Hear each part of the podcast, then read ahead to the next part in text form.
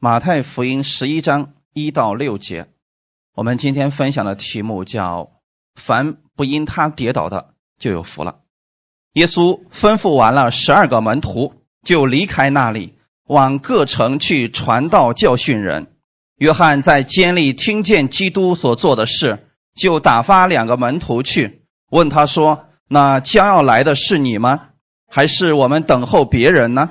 耶稣回答说：“你们去。”把所听见、所看见的事告诉约翰，就是瞎子看见、瘸子行走、长大麻风的捷径、聋子听见、死人复活、穷人有福音传给他们。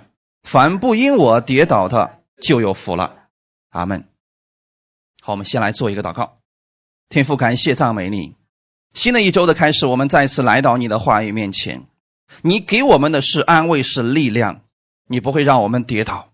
你说凡不因你跌倒的就有福了。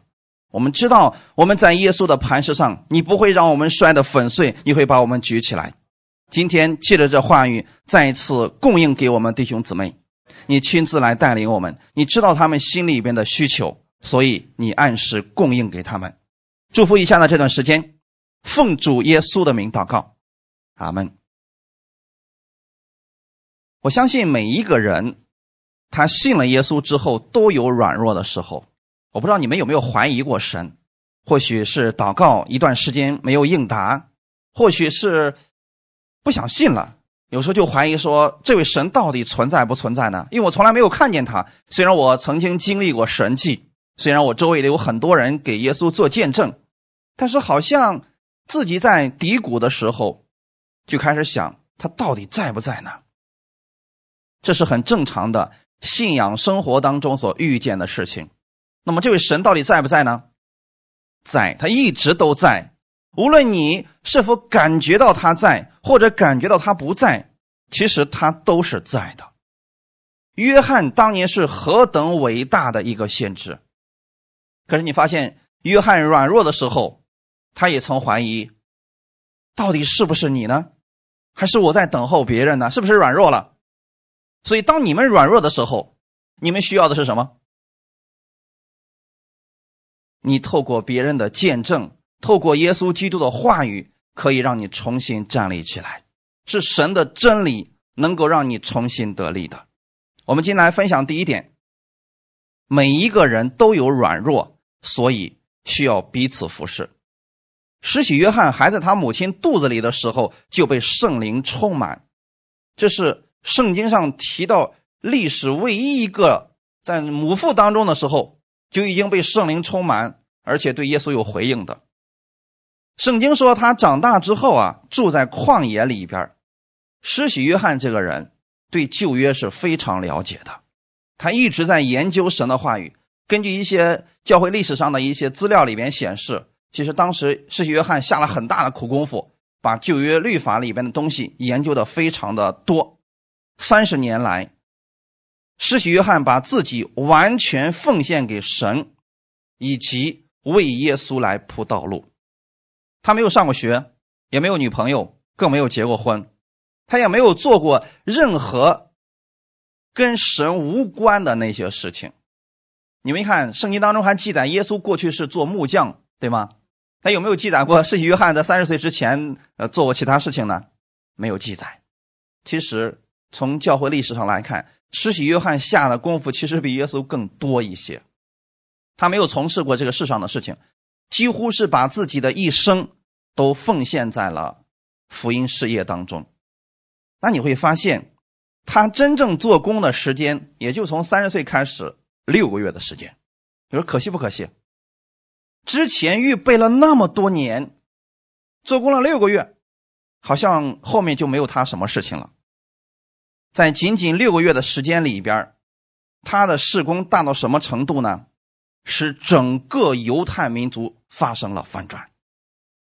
有些人可能做工一辈子也没有一点浪花，可是施洗约翰虽然只有六个月，这个人对当时的犹太人冲击是非常大的，不仅是犹太民族，也包括他周围那些国家的人，以东地以及向这些地方经常来的那些人。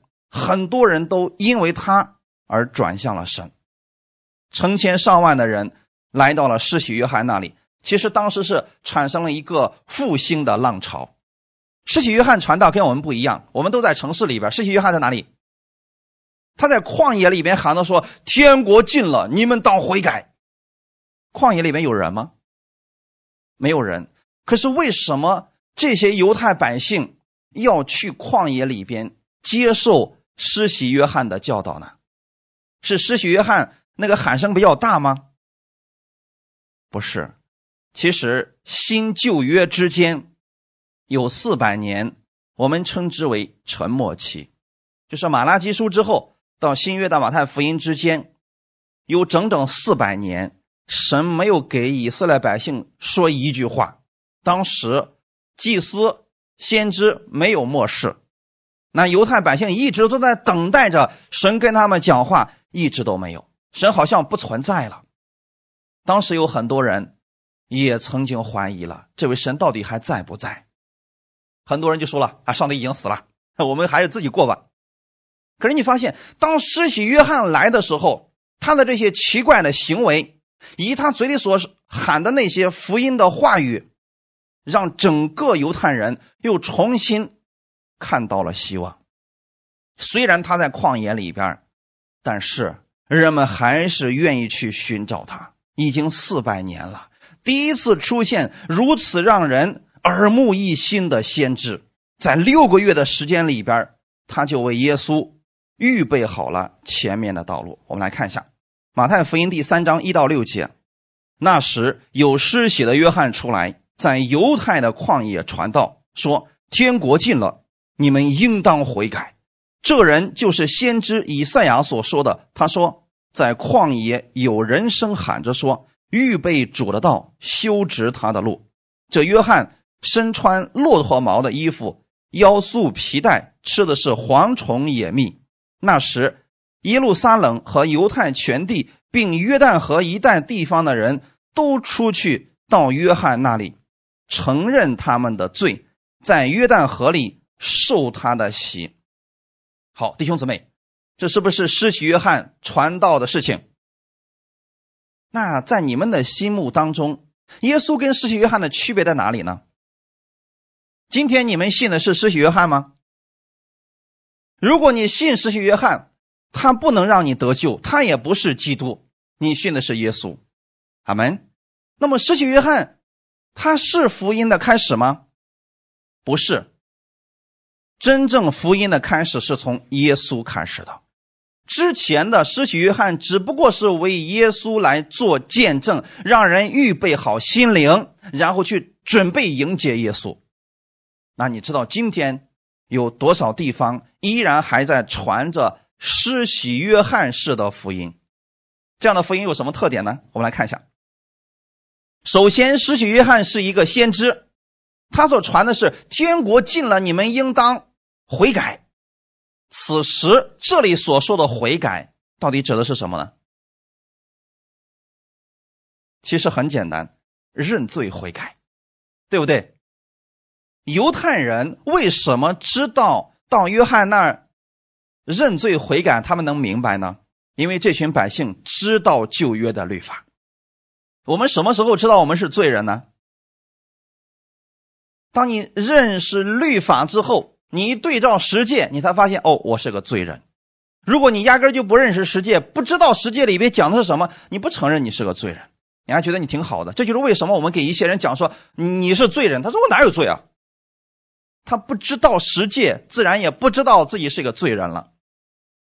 但犹太人知道，因为他们从小就学习摩西的律法，他们知道自己犯了罪，知道自己得罪了神，已经四百年了，神都没有对他们说过话。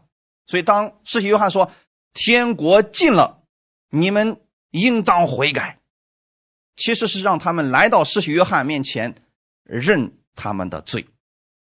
第六节说的非常的清楚。承认他们的罪，在约旦河里受他的洗。那今天有多少教会还在教导这个信息？世袭约翰能不能让人得救？很多人问说：“我你是基督吗？”他说：“我明确的告诉你，我不是基督，我给他提鞋都都不配。”所以今天你不要去传讲施洗约翰的信息，那是为耶稣预备道路的。今天耶稣已经到了，把他的话都留给我们了。他第二次都快来了，你不应该去传施洗约翰式的福音了。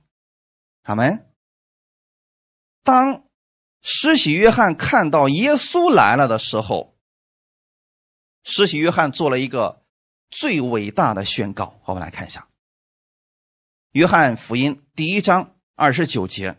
次日，约翰看见耶稣来到他那里，就说：“看呐，神的羔羊，除去世人罪孽的。”圣经当中把这些经文的出处都写在这里，是可以让我们参考。你可以准确的知道，耶稣他来到施洗约翰面前，是接纳了施洗约翰之前为他所铺平的道路。那施洗约翰看到耶稣的时候，他就知道自己的这个事工基本上就结束了。你想想看，他既然是个铺路的，那个主人都来了，他还需要再铺吗？不需要，他的使命就结束了。他大胆的宣告，耶稣就是弥赛亚。你知道这样做的人需要何等大的心胸？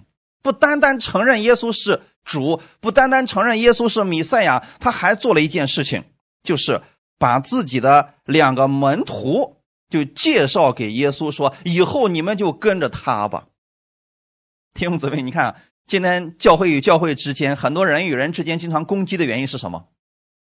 都觉得那那个东西是我的，人为了抢一个东西，才会争的是面红耳赤、你死我活，对不对？可是施洗约翰他是什么样的人？他看到耶稣之后，他就说了：“我是个预备道路的。现在你们两个就跟着他吧。”这两个人可能是安德烈和约翰，也可能是安德烈和彼得。总之呢，有两个门徒就跟着了耶稣。那这个事情应该来说是非常和睦的一件事情吧？但中间有犹太人就起来挑拨耶稣和施洗约翰的关系。他们来对约翰说：“啊，你知不知道啊？”耶稣，他的信徒现在比你还多呢。那如果你有一点点私心的话，你听到这个话，心里难受不难受？特别的难受。我都工作六个月了，这么多的信徒，你说当年我在以色列地那是掀起了一个复兴的浪潮啊！现在我的人都跑他那儿去了，受不了啊！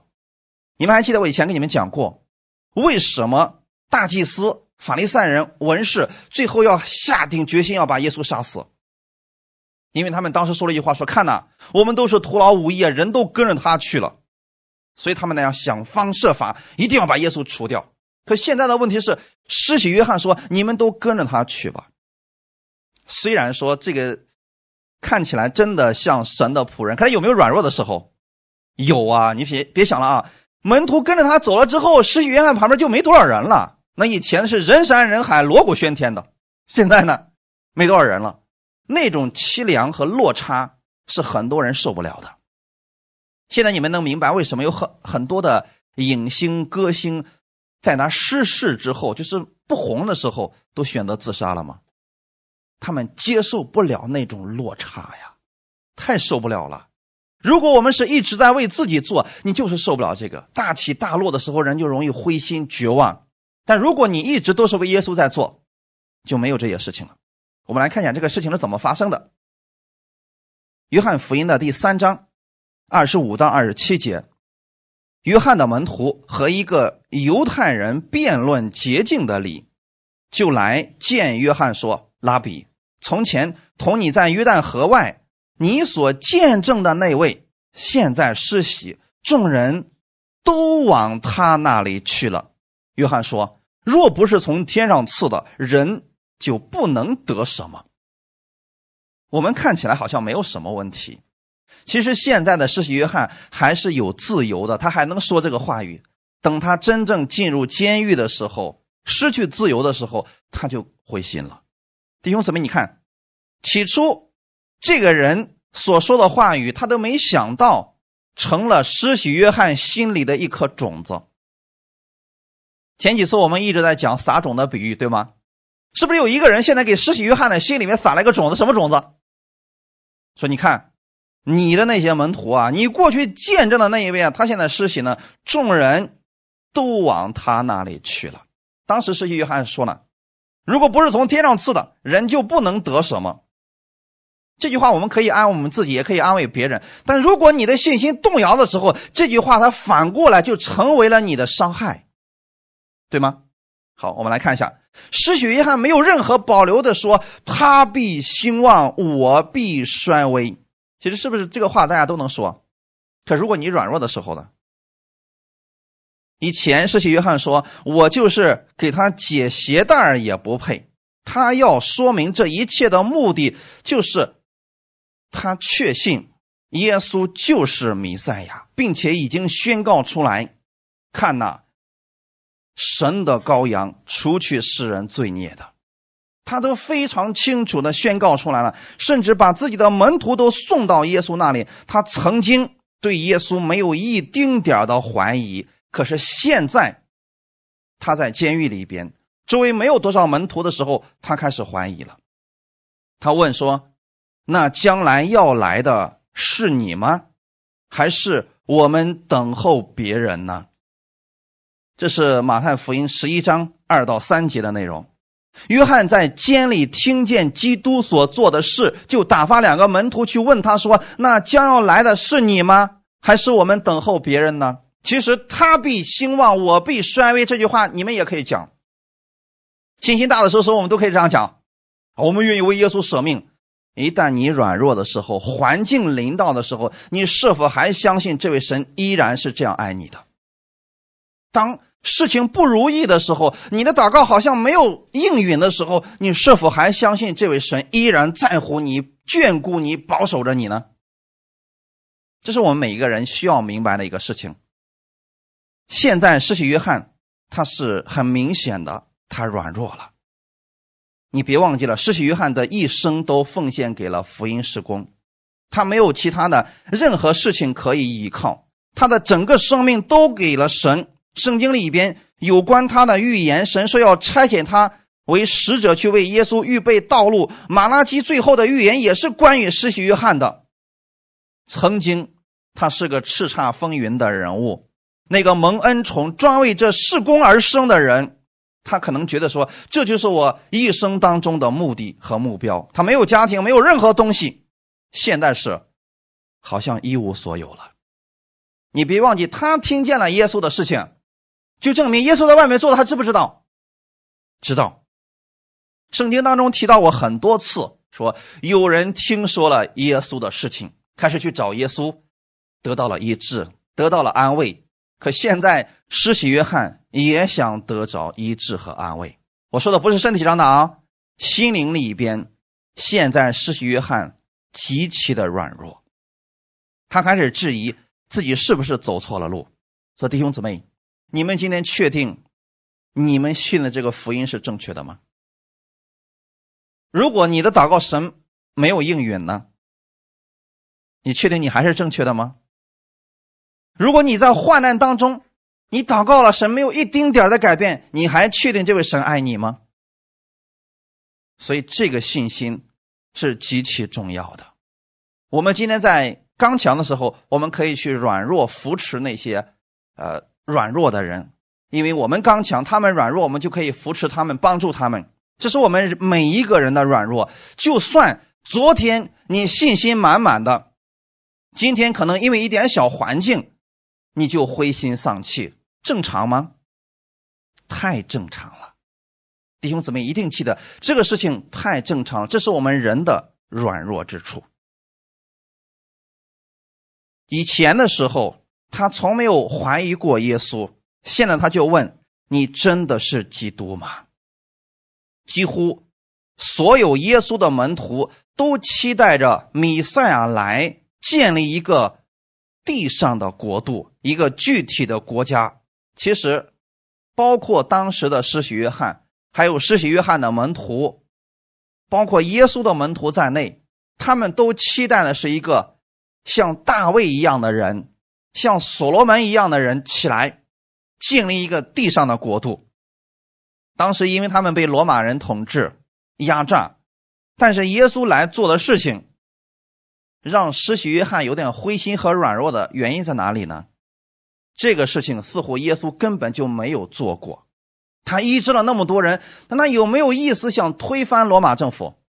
没有，连一丁点的想法都没有，甚至还告诉他们：你们要给凯撒去纳税，要顺服执政掌权者。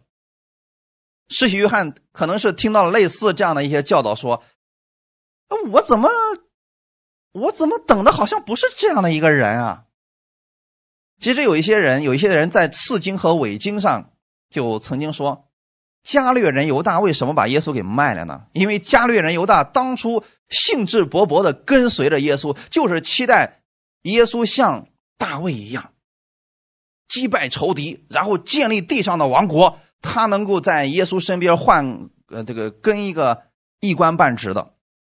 可是呢，到快结束了，耶稣老是说自己要死要死的，这加略人犹大实在是受不了了。可能有一天就说了，行了，我就推你一把。你是神，你这么大能力，你我就不信你能死。结果耶稣真死了。这是次经上面的一些介绍啊。我们不是为加略人犹大去开脱，而是我们要告诉大家的是，当时耶稣的门徒其实都是在期待一个地上的君王，包括施洗约翰在里边。其实当时施洗约翰所信的不完全正确。他们的盼望，如果是这样的话，其实是错误的。这很可能是施洗约翰当时的情景。关键是这个事情没有照他所预料的那样发生，人就软弱了。弟兄姊妹，你没想过，你们有多少时候是为这一件事情祷告？主啊，你赐给我一个黑色的这个样子的笔给我。你使劲祷告，使劲祷告，使劲祷告，最后神给你一个铅笔，你就发怒了。主。你为什么不听我的祷告？我不要这个东西。你为什么给我这么一个东西？我你没有成就我的祷告，是不是跟我们想的不一样？我们以为神没有成就，实际上耶稣来是要拯救他们，建立国度，但不是地上的国度，乃是天上的国度。阿门。施洗约翰可能也没想到自己会被关进监狱，最后死掉。其实他是旷野的呼声。这个施洗约翰曾经是那么的有信心，他讲道里面的话语大多数是非常义正言辞的。你们这假冒伪善的人，你们这毒蛇的种类，你看那群人是不是都无话可说？不像耶稣那样柔弱如羔羊，说话比较温柔。施洗约翰是直脾气，可是这样的一个人，今天落到什么境地了？没有人可以传福音了。他其实是随时随地准备去为耶稣做见证。他已经预备了三十年，六个月以后他就被扔进了监狱里边。这对他来说是一个很大的打击。所以弟兄姊妹，在我们凡事都平安的时候，我们都可以说我们很爱神，神也很爱我们。我们在软弱的时候，在。患难当中的时候，你是否还能持守这个信仰？这叫信心，那就是神依然爱你，他从来没有丢弃你，他正在预备让你承受他最大的祝福。我们从这里可以学到很多东西，其中一个就是，任何人都有怀疑、都有软弱、灰心的时候。施洗约翰信心大的时候，他连王都不怕呀！你看那王。呃，被人抬着到了施洗约翰面前，施洗约翰怎么说呢？谁让你们逃避将来神的愤怒的？哇！如果是今天，你们可能没有这么大的信心啊！一个一个王到你面前来，你能可能毕恭毕敬的哈？那施洗约翰不是这样的，看见你的问题我就指出来。弟兄姊妹，这是他当时的信心。可是他进入了一个环境当中，人把它放进一个消极的环境里边，很多人就容易失去盼望。我们来看一段真言，真言书的十三章十二节，我们一起来读一下。所盼望的迟延未得，令人心忧；所愿意的临到，却是生命树。读到这些经文的时候，你应该明白，这是神给我们的一个智慧。如果你所盼望的那件事情迟迟未到，你心会如何？你会担心。你会忧虑，对吗？可是你看，所愿意的临到，是跟你之前的样子一样吗？好像不一样。这就是我们的主，你可能要的是一个次好的祝福。神说：“再等一等，我扩大了你的器皿，我要把最好的祝福给你。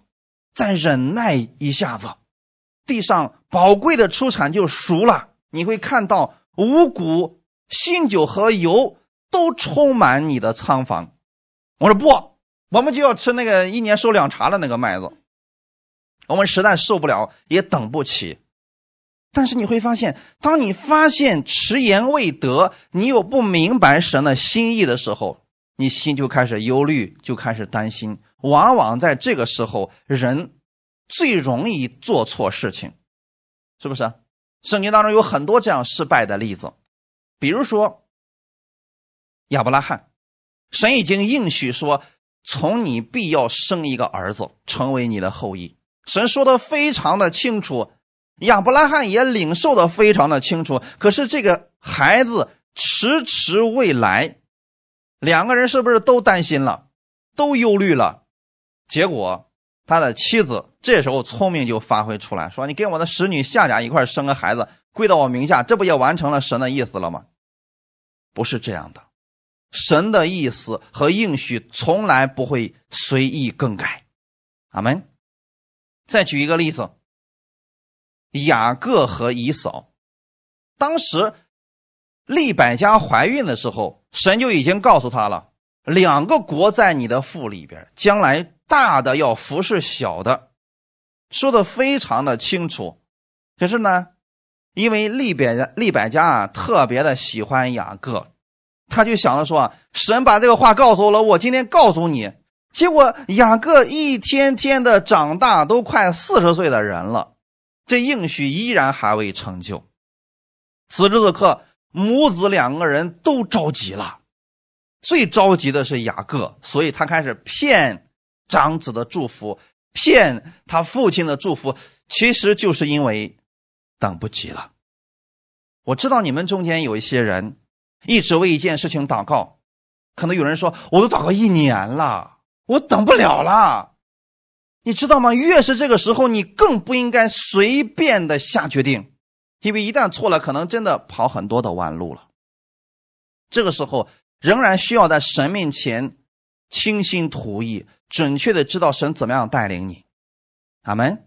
如果你现在做一项工作，你想去跳槽或者换别的的时候，你一直在祷告，可是前面没有路的时候，怎么办？除了祷告之外，继续做你现在的工作，阿门。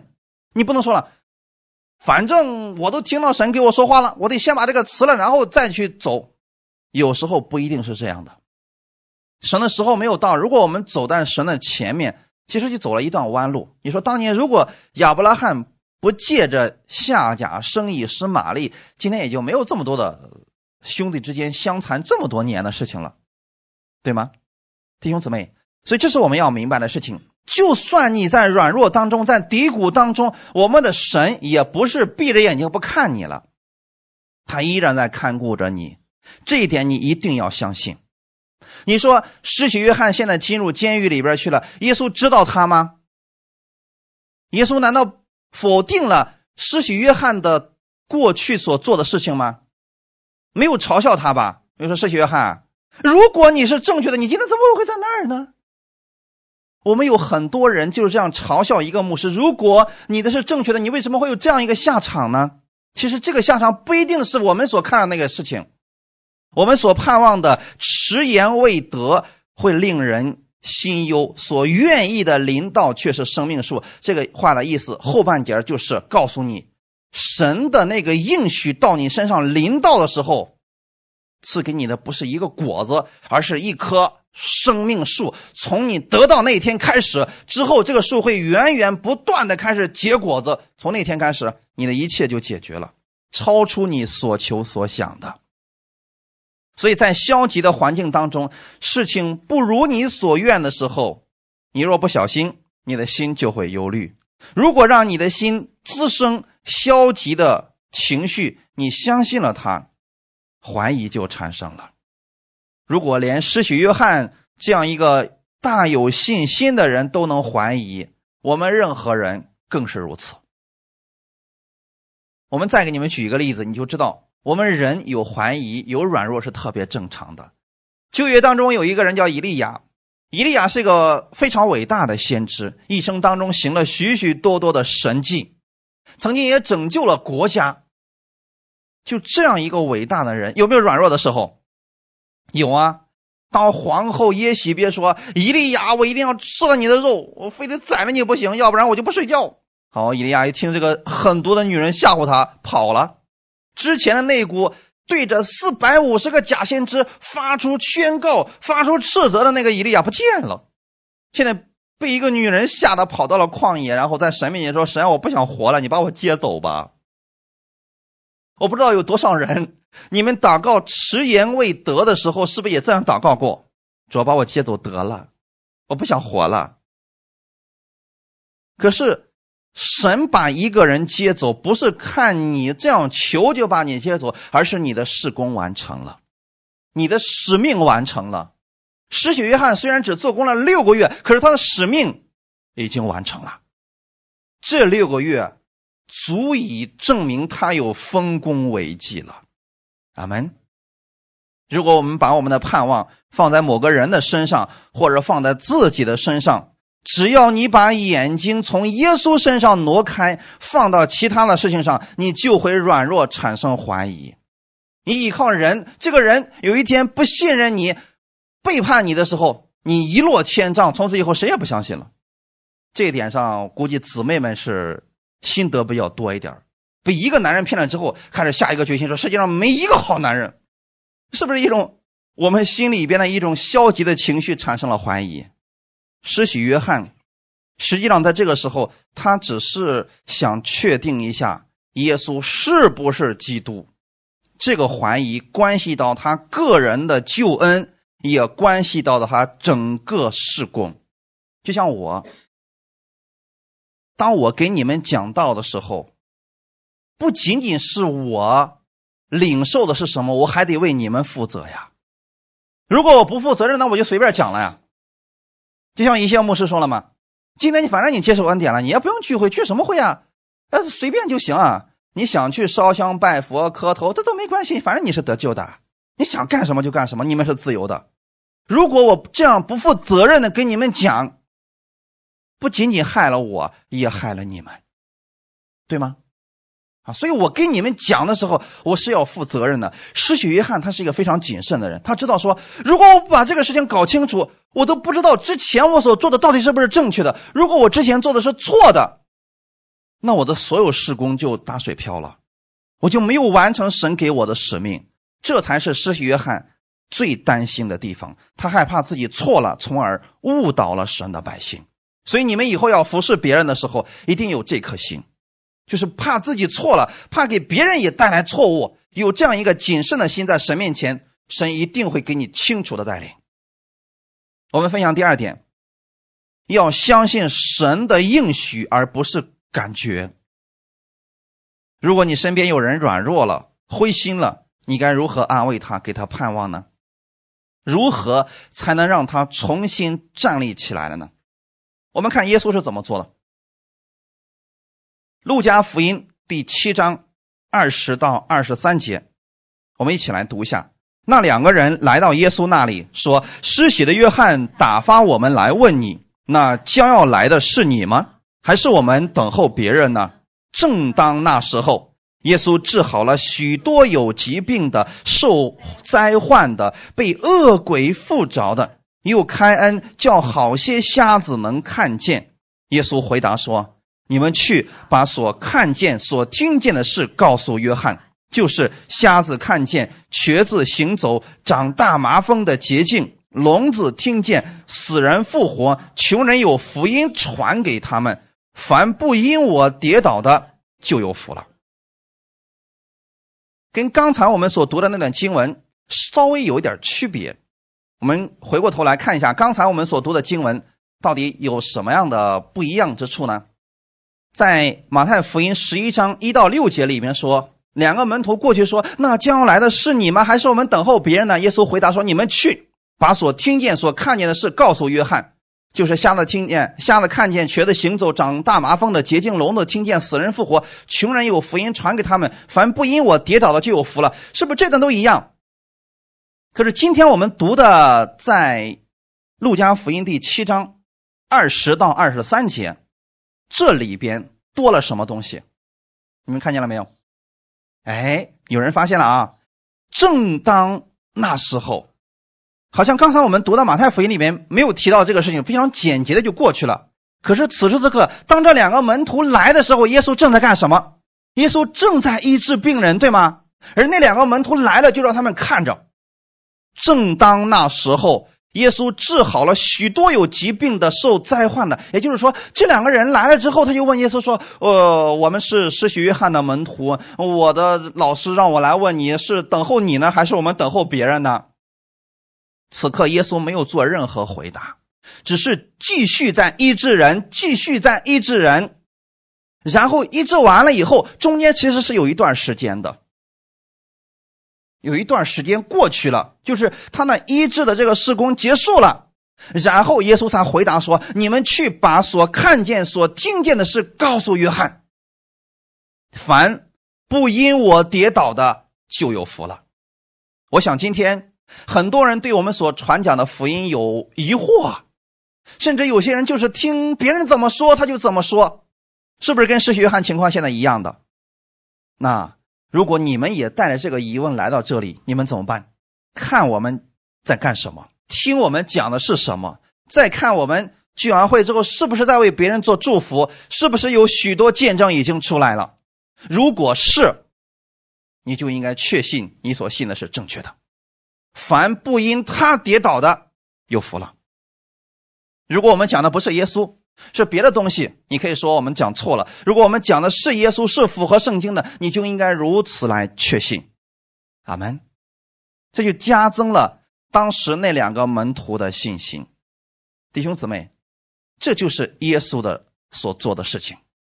我们不要急着去给别人辩解，这样的话会出问题。你就让别人看你所信的是什么样的一位神。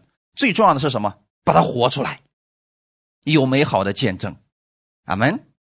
所以不管别人怎么说，你的情况翻转了，你的家庭翻转了，生活翻转了，财务翻转了，这一切都翻转了，别人还能说什么呢？就像现在一样，耶稣医好了这些人受灾患的、被恶鬼附着的，又开叫好的瞎子能看见。那这时候还说什么呢？这是不是见证？真正的道会产生无数的见证。这就是正确与否的一个最基本的判断方式了。然后这两个人就回去了，就告诉约翰了。等那两个人走了以后，耶稣才说了一些关于施洗约翰的好话。在路加福音第七章二十四节说：“约翰所差来的人既走了，耶稣就对众人讲论约翰说：‘你们从前出到旷野是要看什么呢？要看。’”风吹动的芦苇吗？现在是不是开始评价施洗约翰了？这句话实际上是一个讽刺的话语，它实际上是说，到底你们回想一下，之前你们跟着施洗约翰到底是为了什么？是为了看芦苇吗？谁去旷野是为了看芦苇去的？有没有那样的人？你别忘记了，成千上万的人都到施洗约翰那儿接受施洗约翰的施洗。弟兄姊妹，难道他们去是看芦苇的吗？看风吹动芦苇是什么样子的吗？当然不是。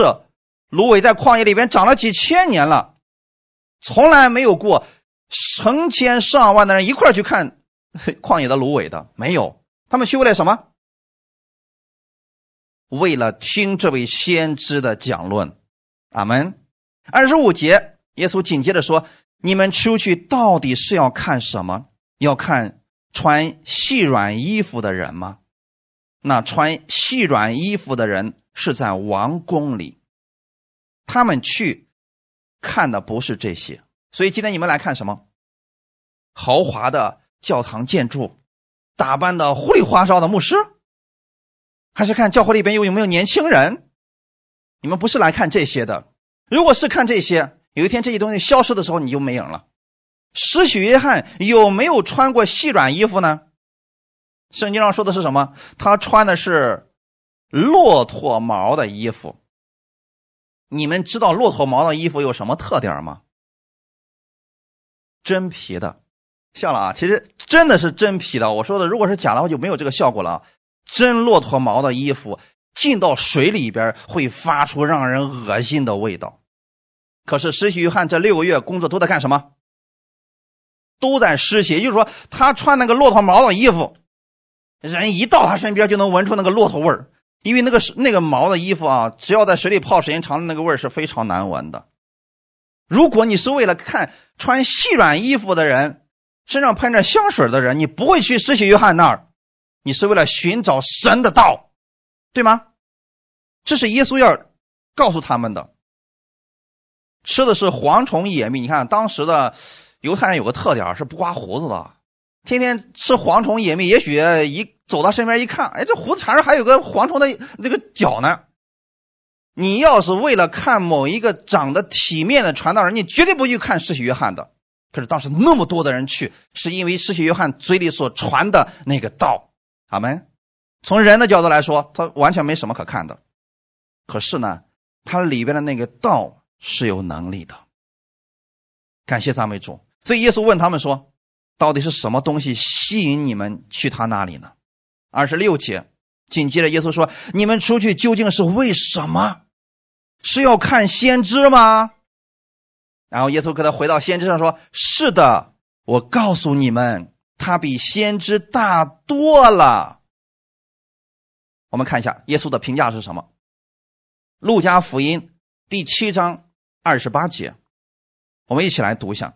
我告诉你们，凡妇人所生的。没有一个大过约翰的。然而，神国里最小的比他还大。之前跟着施洗约翰的那些门徒，现在全跑耶稣这儿来了。然后现在耶稣对着施洗约翰的那些门徒开始讲论施洗约翰，说：“我告诉你们啊，施洗约翰在我心目当中那是分量非常大的。”耶稣对他的评价是。凡妇人所剩的，没有一个大过约翰的。也就是说，此时此刻，轰动以色列地区的是耶稣，对吗？好，现在他的评价是不是这群人都相信了？他拥有这个国家目前为止最有影响力的吸引力，可是他却评价另一个人，这是世界上最伟大的先知。你们知道吗？这个评价可能比摩西、以利亚、以利沙、大卫等等，甚至比亚伯拉罕更伟大。虽然那些人都是先知，他们也是比较伟大的人。可是呢，耶稣对施洗约翰的评价是：凡妇人所生的，没有一个大过约翰的。那这些先知当中，谁是最大的？是约翰。那我问你们。在你们的心目当中，旧约的那些先知，谁是最大的？是以利亚还是以利沙？为什么有些人觉得以利沙、以利亚他们比较大呢？因为你觉得他行了很多的神迹，你觉得他在世界，他在当时那个时代当中，他们力挽狂澜，哇，把大家带到正路上去了。他行了那么多的神迹，难道他能力不是最大的吗？难道不是耶稣最爱他们、最评价最高的应该是他们吗？可是没有。所以弟兄姊妹，现在不要把你的焦点放在神迹奇事，或者说这个事工大到什么程度上去，不要放在这些上面。耶稣看的是我们的心，阿门。就是当这一切都逝去的时候，你能不能仍然相信他是你的神？他爱你，保护你，从未离弃你，这才是重点。施洗约翰，圣经上并没有记载他行过什么大的神迹，可是现在呢，耶稣却说他是最伟大的先知。弟兄姊妹，如果今天我们把我们的焦点放在某一个啊比较伟大的人物身上，这个人很有影响力，很有权利，世界上人都觉得他了不起。这个时候，我们是不是应该透过所有的这个广播呀、电视啦、媒体啦，在这个人在的时候，这样去夸奖他？比如说，我今天要夸一个人，是不是这个人就在现场，然后我就夸夸夸，把他夸的跟天上的一朵花似的？这个人是不是心里最高兴？耶稣没做这个事儿，我就问你们一个事情。为什么那两个门徒在的时候，耶稣不说这段话语？你说这段话说了之后，那两个门徒该是何等有信心，何等高兴啊！他应该回去说了：“刚才耶稣都说了，你是最伟大的先知。”这句话是不是应该告诉世袭约翰？可为什么不说？有没有想过为什么不说？后面这个多么重要啊！啊，你们去旷野当时为了看什么？不是看别的，是为了。听一世袭约翰，他太伟大了，他太了不起了，他做的施工太伟大，没有一个人大过他的。应该在这两个门徒在的时候告诉他们呀。可现在那俩人走了，他才说，这不是白搭吗？世袭约翰也听不着了呀。现在我给大家解开，好像耶稣错过了，好像耶稣应该是在那两个门徒在的时候说这些话语，这样的话让施洗约翰听了，那心里面应该是热血澎湃，死而无憾。可是没有。等他们走了以后，耶稣才说出了他对施洗约翰如此高的评价。弟兄姊妹，刚才说了那些赞扬的话，让人感觉是不是很好？但是你知道吗？你就停留在感觉里边了。正是因为他非常尊重施洗约翰，所以他不愿意把施洗约翰的信心建立在情感的层面。他用一个小时给施洗约翰夸一戴一下高帽子，然后让他去死，这是我们人做的事儿。耶稣从来不做这些事情，所以弟兄姊妹，你们来这儿听到，我不希望你们是因为跟我关系好才来，这个没有用。你们遇到问题，你们还会把我丢弃掉的，或者说我对不起你的时候，你马上就会离开的。不要让我们之间的感情是存留在这个感觉层面。我给你们今天经常说一些让你们起这个鸡皮疙瘩的话、肉麻的话，是你们感觉挺良好的，可是并不一定对你们有好处。他是把话语给了约翰，刚才怎么说的？凡不因我跌倒的，就有福了。现在，耶稣是告诉施洗约翰我在干什么？你之前不是为我铺路吗？你的路已经铺好了，我在你之前所铺的路上继续往前走。现在我已经把这个做工的果效我告诉你了，所以你是正确的。阿门，你是正确的，因为之前你所做的不是毫无意义，所以不必灰心。你正行走在神的旨意之上。哈利路亚！他是把施洗约翰指向了一个预言。正是这个预言呼召施洗约翰进入他的使命当中，而施洗约翰也知道神给他的这个呼召，所以耶稣就用真理解开了施洗约翰的疑惑。我的职分是教师，所以我愿意做教导的工作，是希望在你们遇到问题的时候，我能用真理来给你们解开，而不是说“哎呀，没事儿，忍一忍就过去了”。是好多人人就过去了，再也没醒来。我们不是这样去安慰你们的，我是告诉你们，你们在真理当中，这就足够了。无论你们在患难当中，在福乐当中，在高山或者在低谷，我告诉你，神从来没有离开你，是不是就有信心了，就有力量了？所以，耶稣是用神的话语去解开了施洗约翰心中的疑惑，让他知道信心。是从听道而来的，听道是从基督的话这里边产生出来的信心。所以，当施洗约翰的两个门徒把这个话带给他的时候，他得着的不再是情感上的安慰，而是让他知道自己的路是正确的。阿门。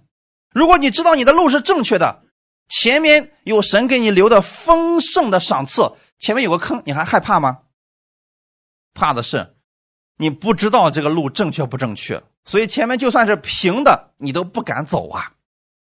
所以我是告诉你们，你们今天的路是正确的，我今天给大家举一个例子啊，如果在你面前有两扇门一个门叫话语，另一个门叫感觉。如果你正处在灰心之中，你知道大部分人会进哪扇门？感觉，绝对不会进到话语里边去。所以人在软弱的时候，他就说：“我不想聚会了，我不想读经了，我也不想祷告了。”是不是就把神那个话语扔到一边去了？他开始相信感觉了。所以大部分人在自己软弱的时候，都会走进感觉那扇门我不是让大家忽略感觉，而是告诉大家不要注重感觉过于神的话语。很多人想感觉良好一点，只不过是自我安慰而已。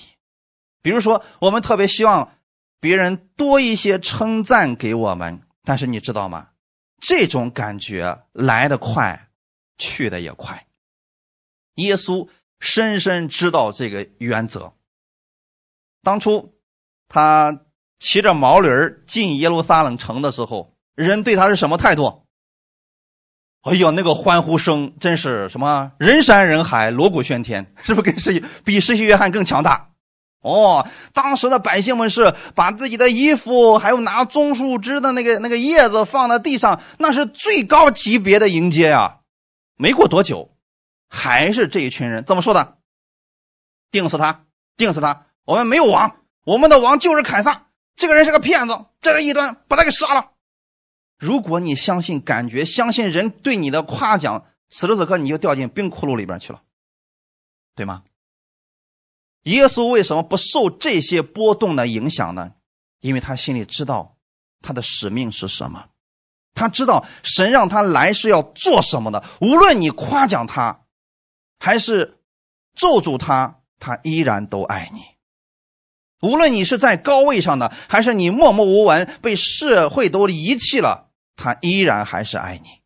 你所信的是这样的一位神，哈利路亚。所以要把你的信心建立在神的话语上，千万不要建立在感觉上。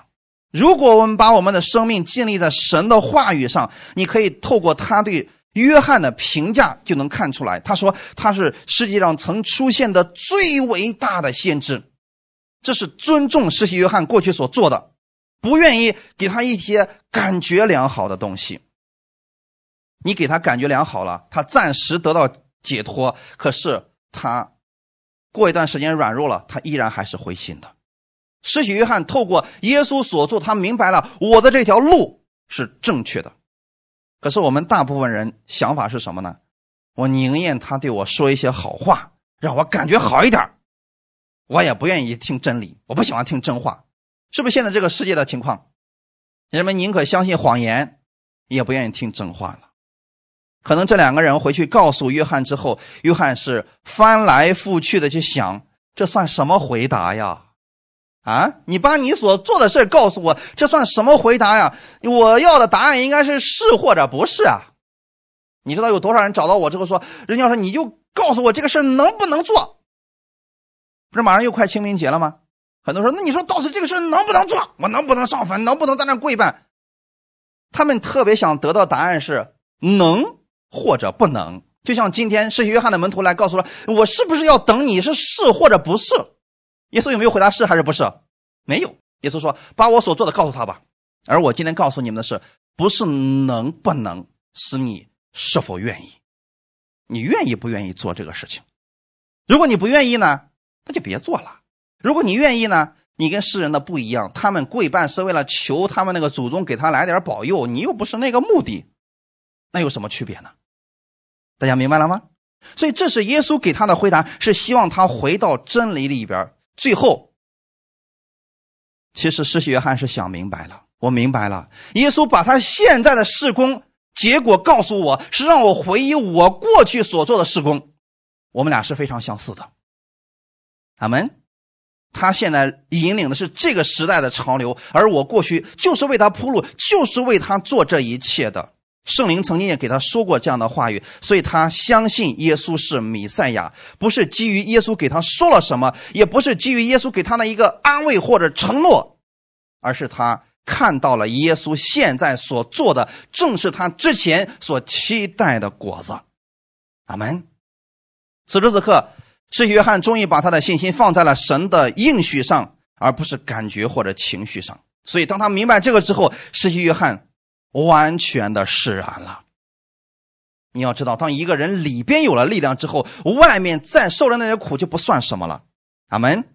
我也相信，当他明白了这个之后，真的当当时的西律王要派人斩杀他的时候，他已经可以很安然的去见主了，因为他靠的不是感觉，也不再怀疑了。阿门。